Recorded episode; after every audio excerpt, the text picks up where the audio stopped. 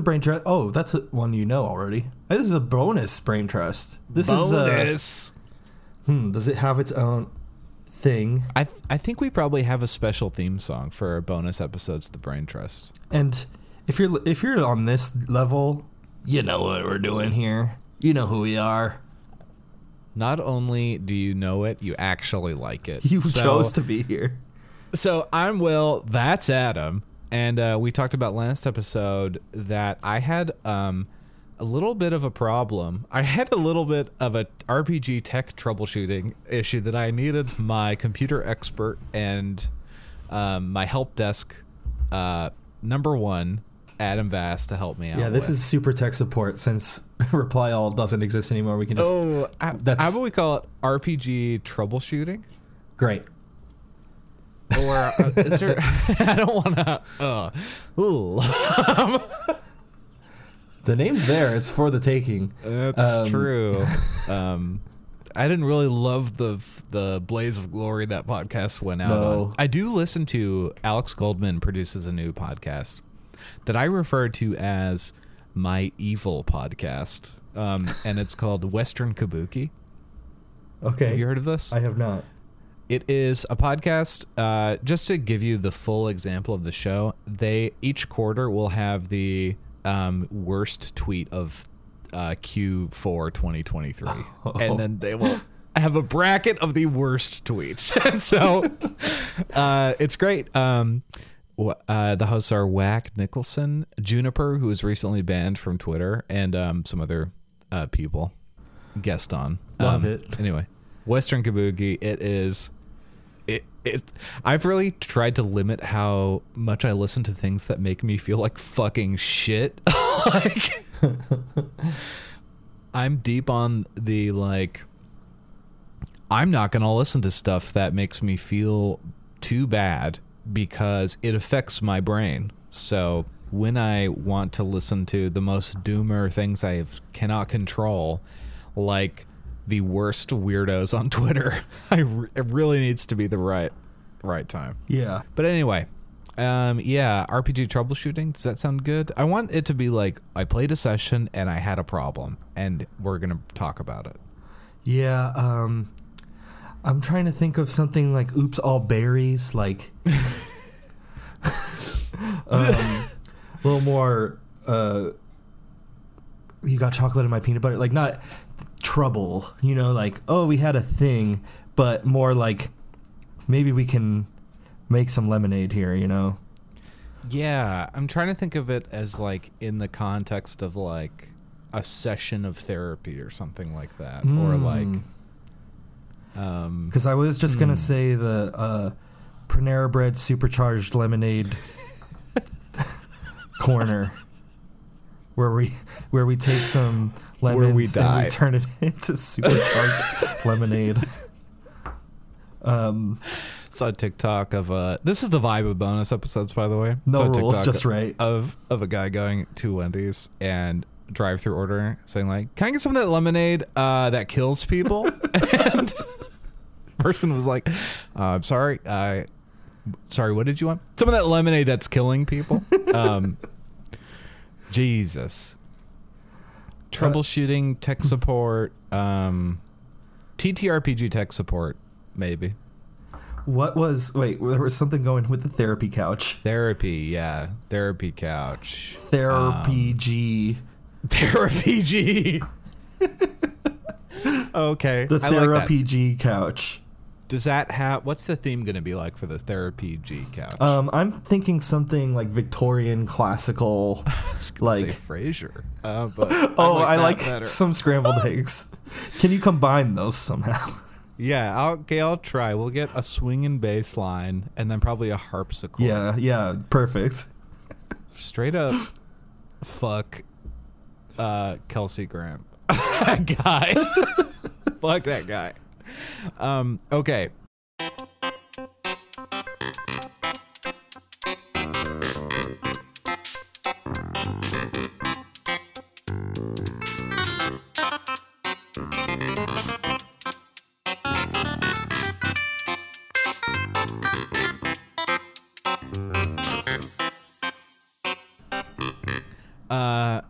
My name is Will. Uh, this is my first time on the Ther Ther RPG couch, and uh, I had a problem um, with my uh, a session I played this week of Wolves Upon the Coast, which is a hex crawl. I'm learning a lot. Uh, I like playing games that are really different from one another. I like being really well played and well read for games, and a straight up OSR dungeon crawl um, in this style, not super used to. So I'm playing with three players. Two of them are my blood relatives, closest relatives in the world, my two little brothers. And I'm playing with my other best friend, Adam. I've got two Adams that are both my best friends. yeah. Did you know about this? No. Uh, Adam Sewell, um, who also plays music. um, and It's just uh, me, me with a fake mustache. Um, it's you but bald. Um, and, uh, East Coast Adam. um, and they are it's a hex crawl and we got to a dungeon and they were dealing with the dungeon. And something very cool in Wolves Upon the Coast is that the only way you level up is by boasting. And so a boast is basically a dare you set for yourself. The moment you boast, you get either plus one to your attack roll or plus one hit dice that you then roll and get as HP. And when you complete the boast, you keep that stuff. If you can't complete the boast, you don't get it. And if you shirk the boast, uh, you can never boast again. So you're just locked out of boasting because you were caught. You are not uh, worthy, uh, you know, Viking, that kind of stuff. Yeah, what's First an of all- example of a boast? Like, how serious is the Um, act? Yeah, so I I believe the rules say it's very open ended, but your next boast has to top the previous one, right? So the first boast of the session was I'm going to be the first one in the dungeon, or I'm going to bravely enter the dungeon. And then it became I'm going to gut this fucking giant worm, right? Like Yeah. they're they're kind of escalating. escalate, yeah.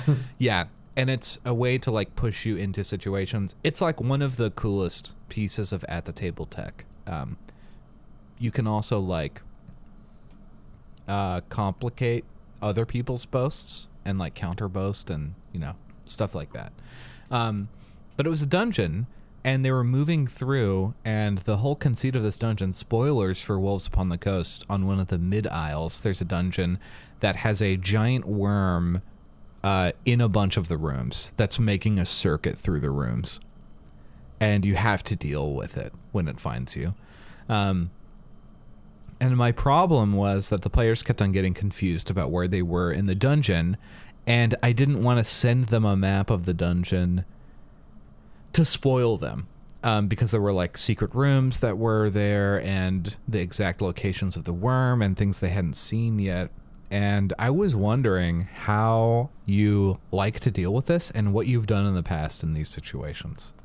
Uh, so I'm not a big dungeon delver, obviously. Um, not a big fantasy head to begin with, but I have played um, four or five years of Dungeons and Dragons. Which is actually the first word of that game. um, Like literally the first name in Dungeons. I mean, like- Dungeons and Dragons. like most people, that was my introduction into role playing, and then I found my niche. But Should be a game called like Dungeon Lord. I mean, that would be cool, right? yeah, I'm playing Dungeon Lord, any kind of lord is cool. Well, Labyrinth Lord. we'll get we'll put a pin in that um uh, in the the concept of cool lords i did just go to church for the first time in 20 years or something so Speaking of cool Lord, i have did, you heard the good news? I did not Adam? love it um but uh one thing so in my d&d time as I know a cool Lord that has to deal with dungeons, and his name is God. Okay, go ahead. uh, is historically we would always have I had as part of my like game design toolkit I have like a 18 by 24 dry erase board and. I will just draw on it. Like I will make little idea webs, or if I'm prepping a Kickstarter, I like make little, almost like a when you you know when you go into a recording studio and you're like bass, guitar, those are the columns, and then the rows are song one, song two, um, little checklist, and make sure I have the files where they need to be, blah blah blah. So I use this dry erase board in like all methods of practice, but because I have it and it's accessible and, and easy, um, I would bring that, we'd set that on the table, and as we were talking about in the mainline episode, um, someone's job was to draw the cartography of the dungeon as we go through it, room by room. And you don't have to draw fucking, you know, the Sistine Chapel. Yeah. You draw s- a here's an oval, and here's what's in that room, and uh, that's good enough. And then So more like a mind map point thing. point. I was gonna say point crawl as like a yeah, and then especially by treating it like a point crawl, it's easy to add new points if you like learn new things. Um, Mm. Similarly, like if you say, you know, we go in, we're three rooms deep, and then we re- find out that back in room one there was a door we didn't see. You can d- put like a dotted line there on like the physical map that's in front of you and say like we can go back here now. Like this is a new thing that we just learned. Um, so doing that online would be really easy with um, something like Miru or is that what it's called? No, that's the game. Miru. I always get these two things mixed up now. Hinakoto presents Miro. um, that's so funny. Post-apocalyptic Miro. Uh, Okay, I've I've got something that complicates this. Okay. Um, and that's my players' like kind of relationship to technology. It's fair. Um, Um, okay, so we've got my youngest brother has something that he's started to refer to as tech rot. okay. like technology all of his technology is getting fucked up like is fucking itself up and um what that means is that he we are playing uh in google sheets we're keeping all of the character love- information on google sheets I mean, if you want to be really pedantic, you just use the cells and you color them. Oh. Uh, and like then you have a I mean cuz we're talking about kind of again like because it's a point crawl, you can use the cells to short sort of make that little abstracted map. It doesn't have to be perfect or to I, scale or I anything like that. this yeah Um, I wanted to bring up. This is not really a s- solution for your problem because this is not necessarily a uh, visual thing. This is um, from the Gauntlet for navigating dungeons. It's a PBTA move. So Theater of the Mind Dungeon Navigation. Um, from Jason Cordova. This is a rule that I've used a bunch that I like. Um, when you attempt to roll, or when you attempt to navigate the labyrinth, describe how and roll plus the relevant stat. On a 12 plus, you hold two. On a 10 plus, you hold one. Uh, 7 to 9, you hold one, but you encounter a guardian. And on a miss, you encounter a guardian. Then on a 1 to 3, you lose all of your hold. So there's like a crit failure aspect. i Um, see then the hold is shared by the party. You can f- spend one hold to find a treasure, and you just describe what it is where you are, or you spend three to find the entrance to the heart of the labyrinth, or like whatever your goal is.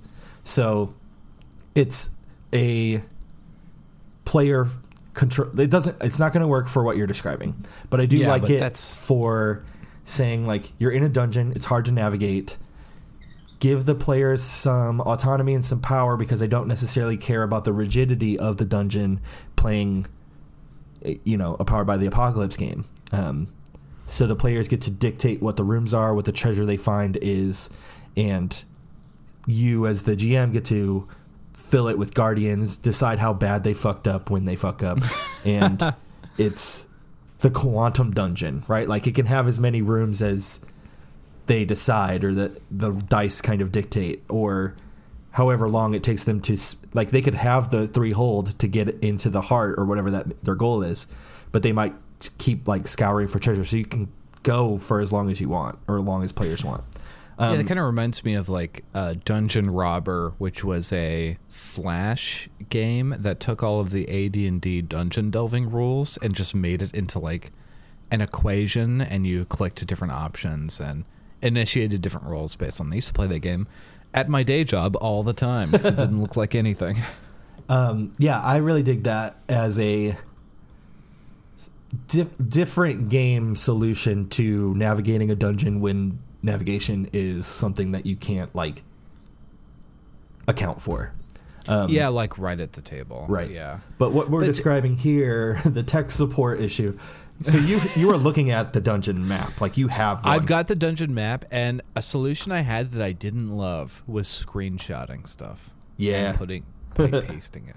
Um, Um, and yeah, and I want them because we're gonna be back in the dungeon. They killed the worm, and now they're going to like explore the dungeon and then look for secrets in it.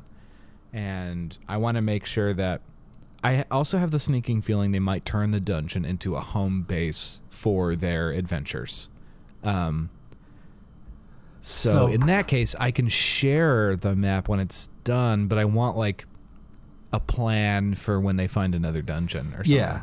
Um, so again, not going to be the solution for you, but I think a common one is the virtual tabletop, the roll Right. and and Roll20 and those things. Fog of War. Yeah, where you can like illuminate and illuminate, or like the GM has control over light. You can drop the map file in and show things, whatever. Um, when we did that at the table, when we were playing uh, in my first 5e group, um, we had like learned that from Roll20, then brought it to the real table where we had a printed out map and then just a bunch of pieces of paper on top of it. And our GM would just like move the paper to reveal rooms as we learned about them Nice. I like that. the physical fog of war. Um, so if you wanted to be annoying, you could just point your camera at that and have that be something. I did run a D&D game for a while where I was remote. Like everyone played in Boston and I was in Michigan and I would Skype in and they would put me on a projector screen. So all the players were in a room and I was this sort of like Wizard of Oz character GM, which I really liked and allowed me to do cool weird stuff of like sending audio files that they could play or I had sent them like a cigar box full of sealed envelopes like a legacy game that I could tell them like open envelope C and then they they'd like find something in world um, which was like a fun craft project for me That's sick. um, that I mean that's a anti-tech thing is using the mail in some way and saying like uh, you know if you picture the dungeon as kind of like a grid and say like oh you reveal cell is B6 like move like remove the little square in B6 um, at that point you might as well just use the spreadsheet it's the same theory but depending on how tech unsavvy your players are that's a potential option um, which has a tactility that is kind of fu- uniquely fun i will say like I do I do like that as a method just in general. I think that's really cool. yeah i don't think it's hyper practical but it can be fun and it allows this like again like return to physicality and and the ta- table presence of playing remotely or digitally having something that can touch and mess with but then you obviously have to trust your players to not look at shit when they're not supposed to Yeah. Um and I did assign like one player to be the mapper and I was like this just realistically won't work like with our situation. So, I yeah, I think like making the the the great idea I think is just making like a representational spreadsheet dungeon. And then maybe my prep will be like I'll make the dungeon in a separate spreadsheet and then paste it in to a sheet when it's when they are exploring it. Yeah, that's a good idea. I think it allows you to then prep in a way if you want, but you don't have to. You just have like Yeah, it's it's it's fluid in that whose responsibility is it to chart this? yeah. Yeah, and it can be. You know, I think having that source of truth for like the space that they're in, because, um, like I was mentioning, it was a fight with a big worm, and it was a really dynamic fight where they were running, like tying up the worm as it was going over its own segments in the dungeon, and they were they were being really lateral and good. They're all like pretty new players, so they are way smarter than any of us for this kind of stuff. Right. Um, they're thinking as laterally as possible. And so, yeah, having that space be really clear as a playground, you know, dungeon as playground kind of thing. Yeah, I think in that way too, like Dungeon as Playground, the dungeon crawl experience is play.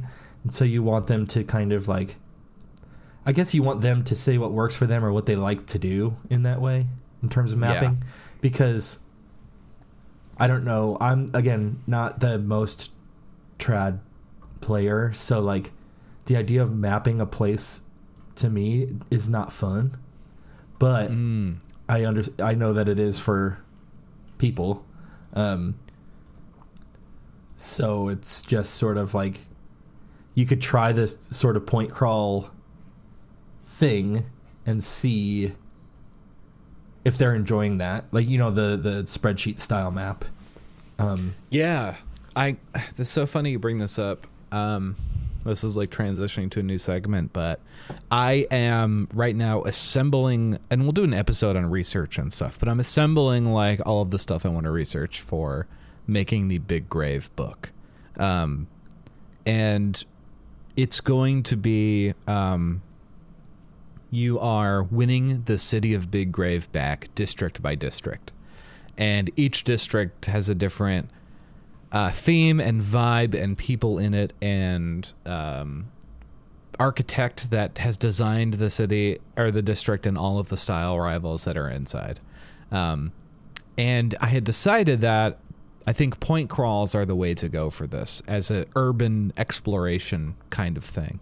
Um, and I was wondering if you have any tips for like making point crawls. I mean, I have a, an idea that is simply so good that I realized Alfred Valley already did this. It's like, you ever have an idea like that? You're like, oh, I made something so cool and smart, and Alfred Valley did it before.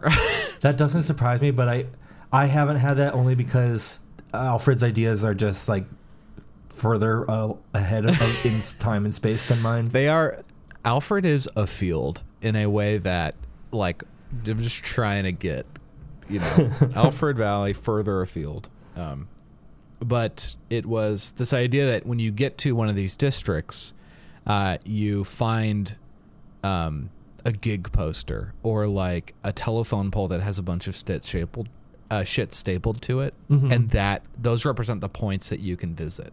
Like it's all the events happening right now Oh, and that's where the point crawl starts. And then when you investigate nodes of the point crawl, they obviously get more complicated and go deeper into their own points. But I haven't run one, and I'm curious as you know, kind of what your experience is like for that and what you think. I think I'm not good at it, but my plan, like, so when I do a point crawl, I say, here's all the points. Um, here's the sort of expected paths that connect them, um, which are, you know, like lines on the map. That doesn't mean that you can't go offline, but it's just like those are the expected routes, I guess. And then you have rolling for random encounters that are going to take place on the lines or maybe either a different set of encounters or harder things for offline travel like if you want to move from three to five and not go three to four um, Mm. then there's a different either a different section of um, encounters or increased probability on the same list of encounters that something will happen. Um, that's just generally how I play it, but that's uh, me being kind of flippant because I've never found GM'd exploration to be that fun because I think perception tests and like, do you th- see this thing? Like that shit sucks. Um, you just so I just want, and I think too, part of my GMing style is to make sure there's never a moment where I'm just like, what do you guys want to do next? I just say like, here's a fucking thing, here's a thing, and because Here's Uh, a fucking thing. Here's a fucking thing. like when it's just like okay you step outside and you know it's raining a little bit and you can hear some music and, and where you want to go like You're that indicating a couple points. but that to that me way. is the s- sort of stalemate of gming of like everything's potential energy and it requires it demands of the players to make decisions that they don't know about and which to me as a player gives me paralysis and then also um kind of i don't know you you are losing a little bit of control over the experience that you want to have by saying i don't know what happens next so i'm going to go this direction Okay, yeah. So I will. I am currently like immersing myself in this kind of play, and I would love to play this kind of thing with you. yeah To jump into like this mode of play that is no prep and it's also no improvisation. So you are exploring with the players what's happening and following them through some extremely exquisitely authored content. And I want to make something like this. I want to make a hex crawl. Um, I want to make a grand campaign that's going to be a heartbreaker. Like it sounds amazing. And yeah, there's something about the discovery and I find that I'm like rooting for the players more than I ever have in another game. Like I'm truly rooting for them, knowing that the world is filled with horrible shit that I don't even know. like I don't even know what they're gonna find, um, and it's really compelling. i think uvg would also be a really great method of this Oh, yeah, which is more specifically it is a point crawl um, so might have more wisdom than i do in terms of how do you make sense of some of these abstractions um, versus like wolves which is a hex crawl so you have hex navigation as like an aspect of play um, uvg is the point the point crawl so like it is the point crawl as far as i'm Yeah. concerned too of like it everything uh those systems are are built into that game and they sing because that's its entire goal Yeah, that's that's sick. I'm gonna I'm gonna read that. That's such a good recommendation. I I've know written it down to and underlined it. uh that Luka um just made a new book um Mag Mag Magitechnica that's on Exalted Funeral. I'm actually ordering it as we talk because I forgot about it. and um and it's only 15 bucks, but it's um just more weird UVG psychedelia stuff um, in a much smaller formats versus like the big UVG hardcover. Um, so I'm gonna pick That's that up and see what he's tinkering with now. But yeah, how about we do a book report on that as another bonus? Yeah, cool. Sick. Okay, this has been a. Uh, wait, I think that was a new type of um, segment where we talk about uh, a design for a campaign with point crawls.